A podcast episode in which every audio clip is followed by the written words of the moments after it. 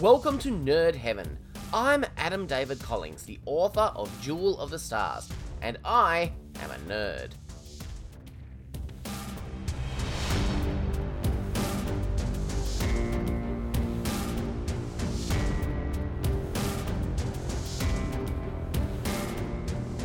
This is episode 49 of the podcast.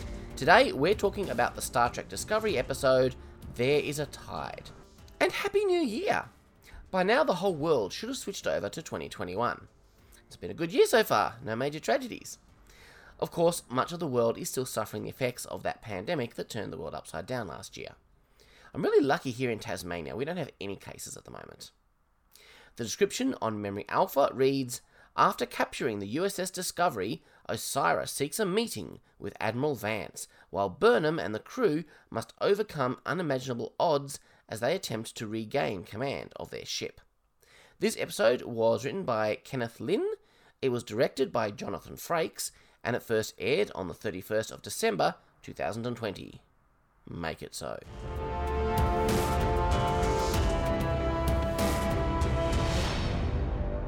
After I upload each episode of Nerd Heaven, I go and check out what other YouTubers and podcasters are saying about the episode.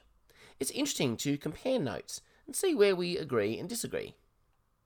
I never watch them before I finish my own review because I want to keep my opinions my own, as uninfluenced by others as I can. But I noticed the thumbnail of one last night that said Die Hard in Space. And that's not a bad way to describe this week's episode. It's an action movie with Michael Burnham trying to rescue the hostage crew of Discovery from terrorists who have taken over the ship. Last week, we learned the cause of the burn was basically a shockwave sent from a Kelpian genetically modified from living on a radiation soaked planet having a tantrum. The general consensus from people was is that it? I didn't really comment much about it other than my relief that Michael Burnham wasn't the cause. Although I also saw a thumbnail with the depressing theory that she indirectly is responsible because she freed the Kelpians from the Ba'ul. But let's just leave that one aside. Now, I wanted to wait until this week to learn more before I said too much about my thoughts on it. Except we never revisited the planet in the Verubin Nebula in this entire episode. The whole thing was centered on Discovery and Starfleet headquarters. I wasn't expecting that. So we'll talk more about the burn next week. This week's episode, in addition to giving us a pretty cool action thriller, also does some very interesting things with Osyraa's character, which I'm looking forward to talking about. But let's start at the beginning. Osyraa is playing a dirty trick. She has her own ship, the Viridian, firing on Discovery to make it look as though the two ships are locked in combat, and that the Discovery crew are still in control of their own ship. Vance is hesitant to let Discovery in through the shields immediately. I guess that to lower the shields would be to potentially allow the Viridian in as well. We actually get a decent amount of Vance in this episode. He's doing much more than just giving Discovery their mission, and that was great. The bridge crew are being held in the mess hall.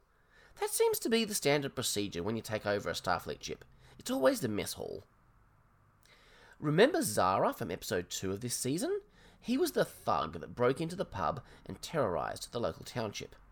The bartender threw him out into the ice to survive if he could. Well, it turned out he worked for the Emerald Chain, and he survived. He's here now, Osyraa's second in command for this mission. Poor Tilly isn't happy to see him again. This episode makes a couple of references to Tilly's ineptitude, which led to the ship's capture. A lot of it comes from Zara, who was already trying to belittle her back at the beginning of the season. To be honest, this is fair. Don't get me wrong, Tilly performed admirably for an ensign put into the big chair during a very difficult situation. But I'm sure the chain took over quicker and easier than they would have if there'd been an experienced captain in charge. No shame against Tilly for that. For the first time, we actually see some point to the morphing thing that Book's ship does. They're travelling through a transwarp conduit, and we finally get an understanding of why they are considered so dangerous. They're full of debris from other ships. Book's vessel is constantly morphing into different shapes to avoid hitting all this stuff. Okay, that actually makes sense. Nice to finally get answers to two outstanding mysteries in this scene. Strangely, there's a big ship in the way. Book says, There's no morphing our way around that. And then, the ship morphs its way around that. Vance is going to have to let Discovery in before their shields fail, so he orders a window just large enough for that ship, but orders security on alert. Something is weird with all of this, and then Book's ship arrives. But Michael can't get through to Federation HQ for some reason, and is unable to warn them, so Discovery is let in. Michael decides the only hope now is to board Discovery. So Book's ship morphs again into a long, thin kind of shape. At first, I thought they were forming into a breaching pod, something that could pierce the hull. That would make sense. But then I realised, as usual, Discovery's shuttle bay doors are open and they just have the force field in place. So, forming into a sharp, thin shape allows the ship to get through the force field? I find that harder to buy. And in fact, these force fields are generally designed to hold in oxygen but allow shuttles to pass through. So why would they need to do anything special to get through anyway? Osyraa mentioned something about them getting in while Discovery's shields are down, which does make sense. Shields should prevent anything from getting into the shuttle bay. But why Discovery's shields down? Maybe to allow the tractor beam to pull them in? But why the need for a tractor beam? Discovery has thrusters. It's all a bit messy. But let's move on. This is where we meet Aurelio. He's a scientist working for the Emerald Chain, one of the best in the galaxy, apparently.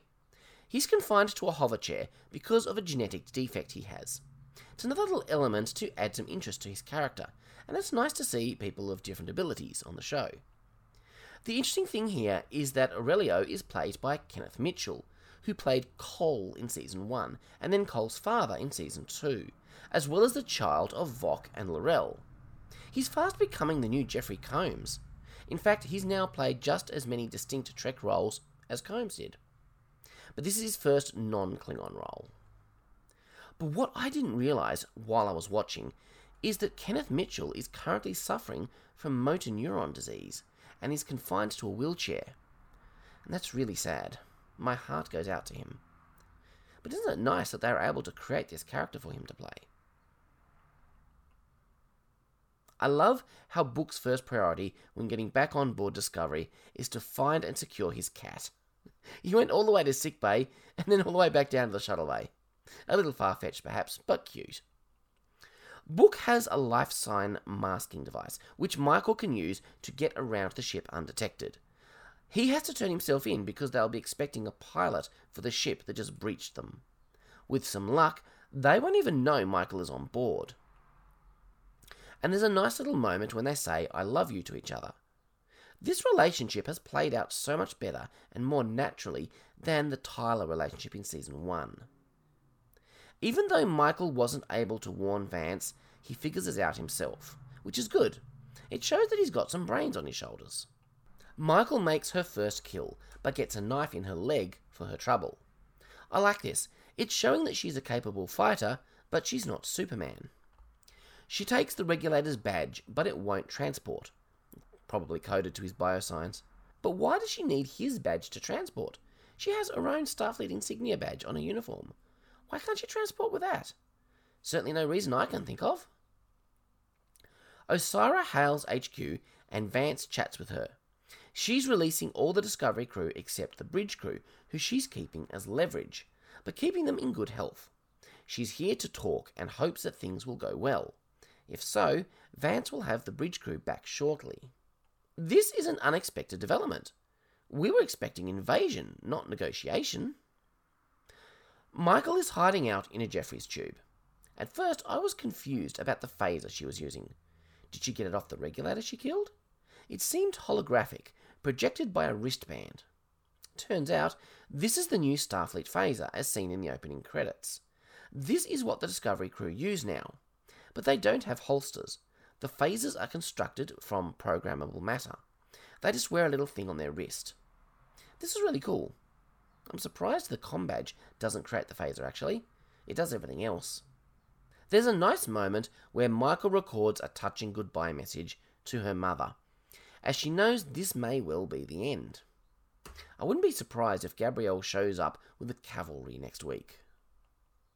I like that Osyraa calls out the absence of the Federation president. The type of negotiations that she's about to enter into really should include the Federation president. This has been an issue in the past for Star Trek. How many decisions did Sisko make on behalf of the entire Federation that really should have been above the pay grade of a captain? Vance explains that to have the president sit down with a known terrorist at this time would be a security breach, which makes perfect sense, so he's been authorized to negotiate on behalf of the Federation. He's Starfleet Chief of Staff, so he's pretty high up there, and he's not going to make the final decision. Nicely done. I like the scene where the bridge crew overcome their guards. They work together, anticipating each other's ideas, with the distraction of the Morse code tapping. It shows these people have worked together for a long time now. They know each other well and make a good team. Tilly immediately takes charge, again doing the best she can under the circumstances. Zara has been able to locate the intruder with the badge that she took from the regulator, whose death has now been discovered. Aurelio wakes Stamets so that they can discuss the spore drive. They bond over opera music, which Stamets has slowly come to appreciate because Culber loves it. Stamets identifies that Aurelio has children, and that his partner is Orion, based on the traditional piercing behind his ear. And Stamets admits that he has a child too, Adira. At this point, I'm speculating that Aurelio is actually Osyraa's husband. She was acting very protective of him at the beginning of the episode. They seemed to have a personal connection. The episode never says it outright, but I think it is strongly implied. What do you think? we learn that sadly the tardigrades are long extinct in the 32nd century. Unless Stamets is lying to Aurelio. But Aurelio thinks that he can grow new tardigrade cells from Stamets' DNA, thereby allowing other people to be able to navigate the mycelial network. Michael takes out her second regulator in another thrilling action movie sequence. It's not just a fight scene, it makes good use of the fact that they are in space. It's a triumphant moment, although I suspect that Michael should be facing more unpleasant consequences from the cold alone when the tube was exposed to open space. I like how they have an EMH serve as a lie detector during negotiations, a standard procedure. So far, Osyraa is being very truthful. She wants the Emerald Chain to unite with the Federation in peace. And she's being genuine. Her reasoning is that the chain can't go on the way they are without dilithium. She realizes she has to make changes to how her organization works if it is going to survive. The spore drive is a big bargaining chip. So why does she need the Federation? The Federation was always a symbol of hope. The Emerald Chain will never earn the trust of the people like the Federation once did. What the chain needs now, most of all, is legitimacy. Remote parts of the former Federation who no longer have contact with headquarters are already engaging in trade with the chain because they have no choice. This is interesting stuff. A fruit platter is brought in, and Vance mentions that their replicated food is made from human feces. But he doesn't say feces. That's the base material they use in their replicators. They break it down to the atomic level and then reform the atoms. And this, of course, is a total load of, well, feces. That's not how replicators work. Replicators work on a similar principle to transporters. It's all based around the conversion between energy and matter. Replicators don't create matter from other base matter. They convert energy into matter. And then when you recycle the leftovers, that matter is turned back into energy. They don't stick base matter into the things. This might have been the case for the more primitive food synthesizers back in the 22nd century, but not the 24th century onwards. Modern Star Trek has a real problem with replicators. In Picard, they looked like 3D printers. They even built up the food layer by layer like a 3D printer. But it's not how it's supposed to work. And this annoys me. The Emerald Chain apparently don't use replicator technology. I'm not sure why. I mean, you don't need dilithium to power a replicator.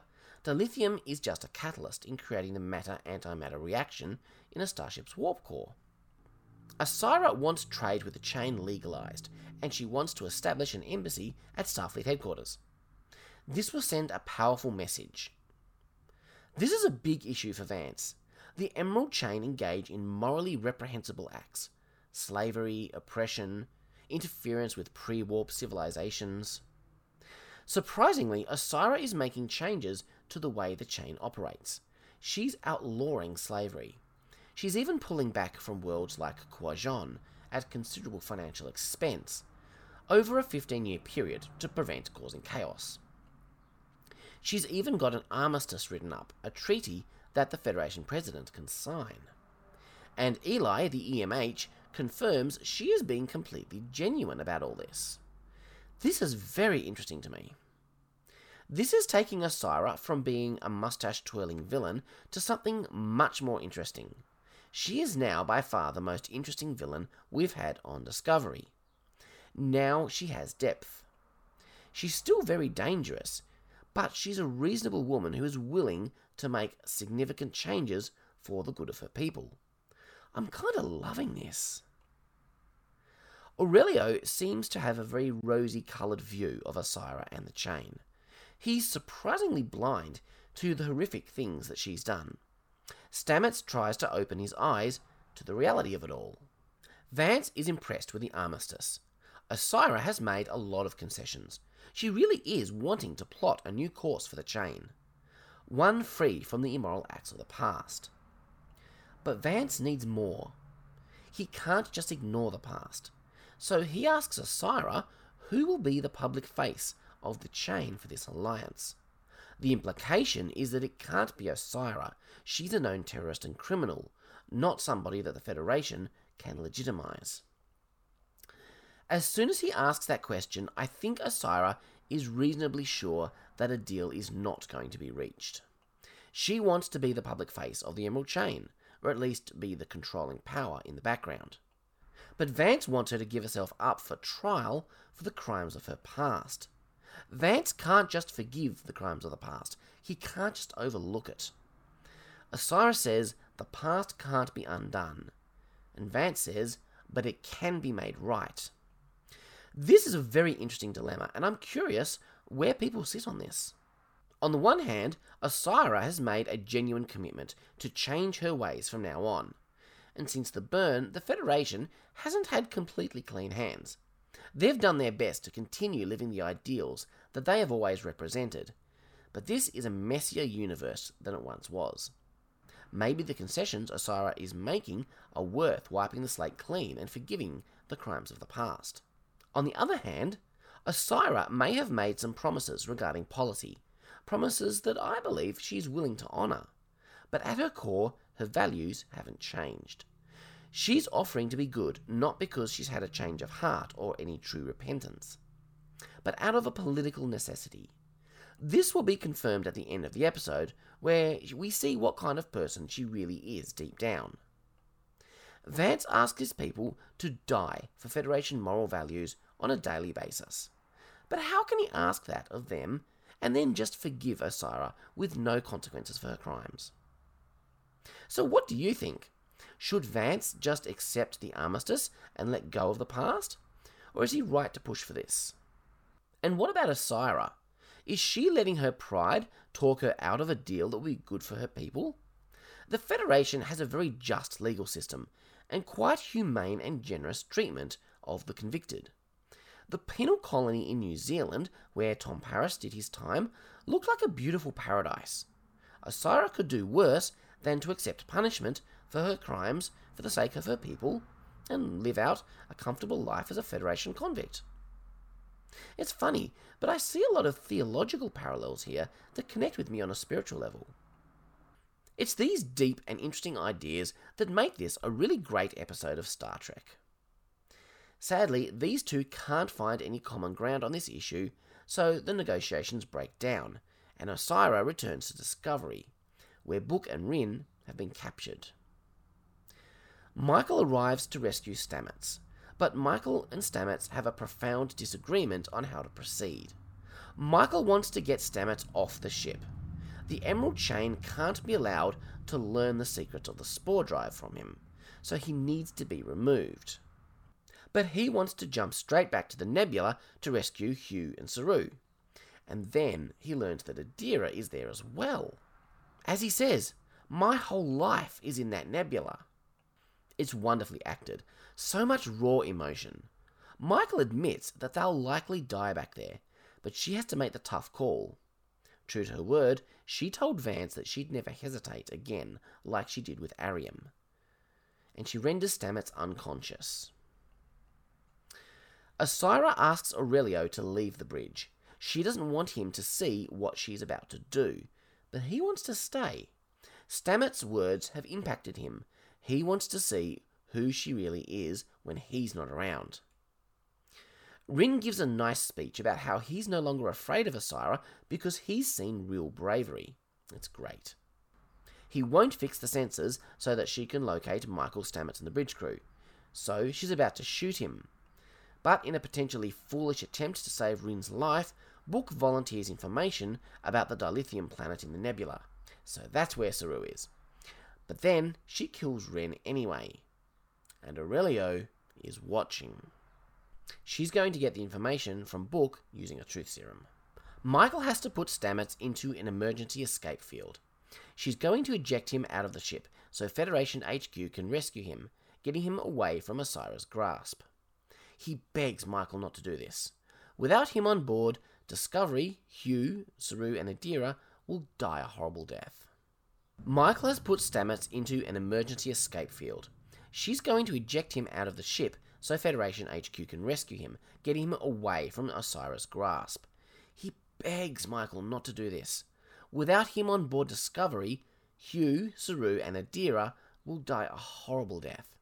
It's a heartbreaking scene, and it is so well acted by Anthony Rapp. He reminds her that the Discovery crew gave up everything to follow her here into the future, so she wouldn't have to be here alone. They did that for her, and now she's going to let those three die. She's doing this to save the Federation from being destroyed by Osyraa. So many hard choices being made in this episode. Michael has been captured, but she's accomplished what she set out to do. The bridge crew have armed themselves and are ready to retake the ship. Tilly is being pretty awesome. And then the dot robots show up, possessed by the sphere data, otherwise known as Zora.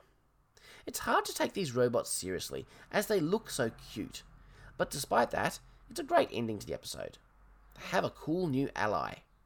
Who'd have thought when we first saw the sphere data back in early season 2, they'd be paying it off like this?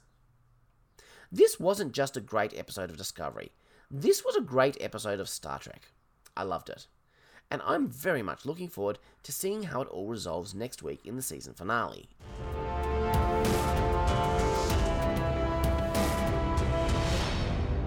Next week's episode is called That Hope Is You, Part 2, calling back to the very first episode of the season. Interesting. I wonder if that name will stay. A lot of these episodes have been getting new names from what was originally announced. It was cool to see Zara come back this week. But you know who we haven't seen since episode 1? That I really expected to be a recurring character throughout the whole season? That lone Federation representative serving faithfully on that outpost. I'm disappointed we never saw him again. Is he still there? Has Discovery even mentioned him to Vance? But with next week's episode's title making it a direct sequel to that first episode, I'm wondering if this is where we'll see him again. I'd be interested to find out. I'm still doing my Walk to Mordor challenge that I started in April last year. I've passed the gates of Moria, and I'm now back at work on Jewel of the Stars, Book 3 and I'm looking forward to getting it out in the world when I can. It's hard to believe that there's only one more episode of Discovery to talk about this season. We'll be launching into Stargate Universe very soon. I've already recorded a couple of episodes. I hope you'll stick around for that. I'm looking forward to it. But first, I'll see you next week for the season finale of Star Trek Discovery. Have a wonderful week, live long and prosper, make it so.